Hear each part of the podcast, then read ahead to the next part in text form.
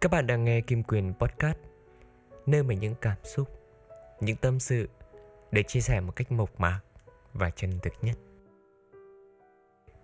Trong số podcast ngày hôm nay Quyền sẽ chia sẻ cho mọi người một tip Để chúng ta có được thói quen đọc sách. Có rất nhiều bạn thấy được rằng Tại sao người ta lại có thể đọc được nhiều sách như thế Và lại có thói quen đọc sách? Mà tại sao chính bản thân của mình muốn đọc sách mà tại sao mình lại không có thói quen để đọc sách? Mình đọc được vài ba trang là mình cảm thấy buồn ngủ mình cảm thấy rất là mỏi mắt mình cảm thấy là uh, không thể nào mà có được năng lượng mà đọc sách tiếp tục được nữa. Thì trong số podcast này quyền sẽ chia sẻ cho mọi người những cái tip để mọi người có thể có được một thói quen đọc sách. Bởi vì sao? Khi mà chúng mình đọc sách ấy chúng mình sẽ được tốt hơn chúng mình sẽ được giỏi hơn có một câu chuyện như này. Có một bạn kể với quyền rằng là em cũng đọc sách rồi. Em cũng đọc được một hai ba cuốn rồi nhưng mà đọc xong thì cảm thấy là buồn ngủ lắm. Với lại là vài hôm sau thì em cũng uh, chả nhớ một cái gì trong sách cả. Thì quyền cũng kể luôn với bạn câu chuyện như này. Có một cậu bé nói với sư thầy rằng sư thầy ơi sau khi mà con đọc sách xong ấy thì con cũng có nhớ và con cũng có học được một bài học trong đấy nhưng mà sau một thời gian ấy thì con lại quên hết những cái gì con đã được học. Và con chả biết là đọc sách là con có nhớ được nhiều hay không mà nó rất là tốn thời gian của mình.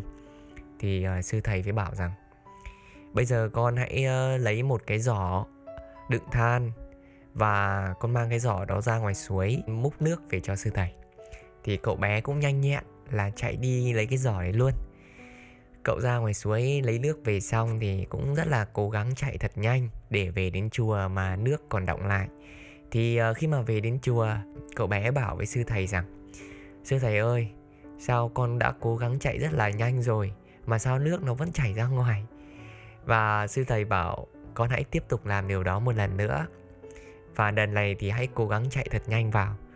Cậu bé cũng nghe theo và liền mang cái giỏ ra ngoài suối để uh, múc nước về thì trên đường mà cậu trở về chùa, cậu cũng đã cố gắng chạy rất nhanh. Nhưng mà đến cuối cùng thì sao? Kết quả là nước vẫn chảy ra ngoài hết. Cậu bé rất là nản chí và hỏi sư thầy rằng, không biết là sư thầy đang muốn mình làm việc gì mà lại bắt mình cầm một cái giỏ rất là nhiều lỗ như thế này? Để đi múc nước về là như thế nào nhỉ? Sư thầy tiếp tục bảo cậu bé, con hãy làm lại một lần nữa. Và lần này cố gắng chạy thật nhanh vào.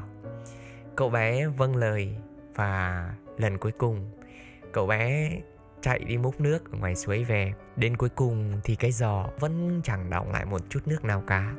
Cậu bé liền than với ờ, sư thầy một điều như vậy. Con thấy chưa? Khi con làm như thế, khi con múc nước ở suối về, con nhìn xem cái giỏ mà trên tay của con. Từ trước nó đang là một cái giỏ đựng than, rất là bẩn rất là đen sạm nhưng sau ba lần múc nước và trở về, con nhìn lại cái giỏ, nó thật là vàng, nó thật là sáng bóng. Cũng như việc con đọc sách vậy. Đọc sách có rất nhiều tri thức, có rất nhiều bài học. Và nếu như con không thể nhớ được nó, thì nó cũng chính là một cái rửa sạch được tâm hồn của con. Và làm cho con có một thế giới quan rộng mở và tươi sáng hơn.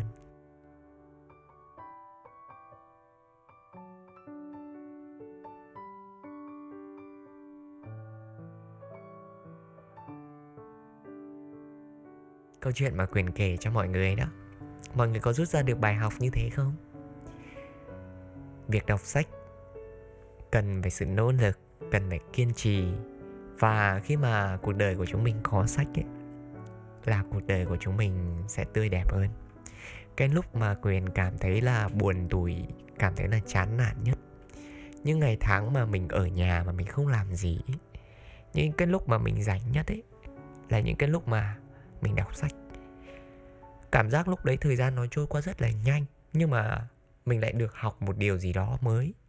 Mình cảm thấy rất vui. Mình cảm thấy là mình hiểu biết hơn, mình giỏi hơn. Có những cuốn sách, khi mà quyền đọc, quyền cảm thấy rằng là à nó sinh ra là để dành cho mình đấy. Nó đang nói về cuộc đời của mình đấy. Lúc đó mình cứ muốn rằng là giữ mãi quyển sách này và đi đâu cũng mang theo nó và đến bây giờ thì bản thân của quyền cũng đã đọc được hơn 100 đầu sách. Quyền cũng rất là muốn có thể là tự viết ra được một quyển sách cho riêng mình.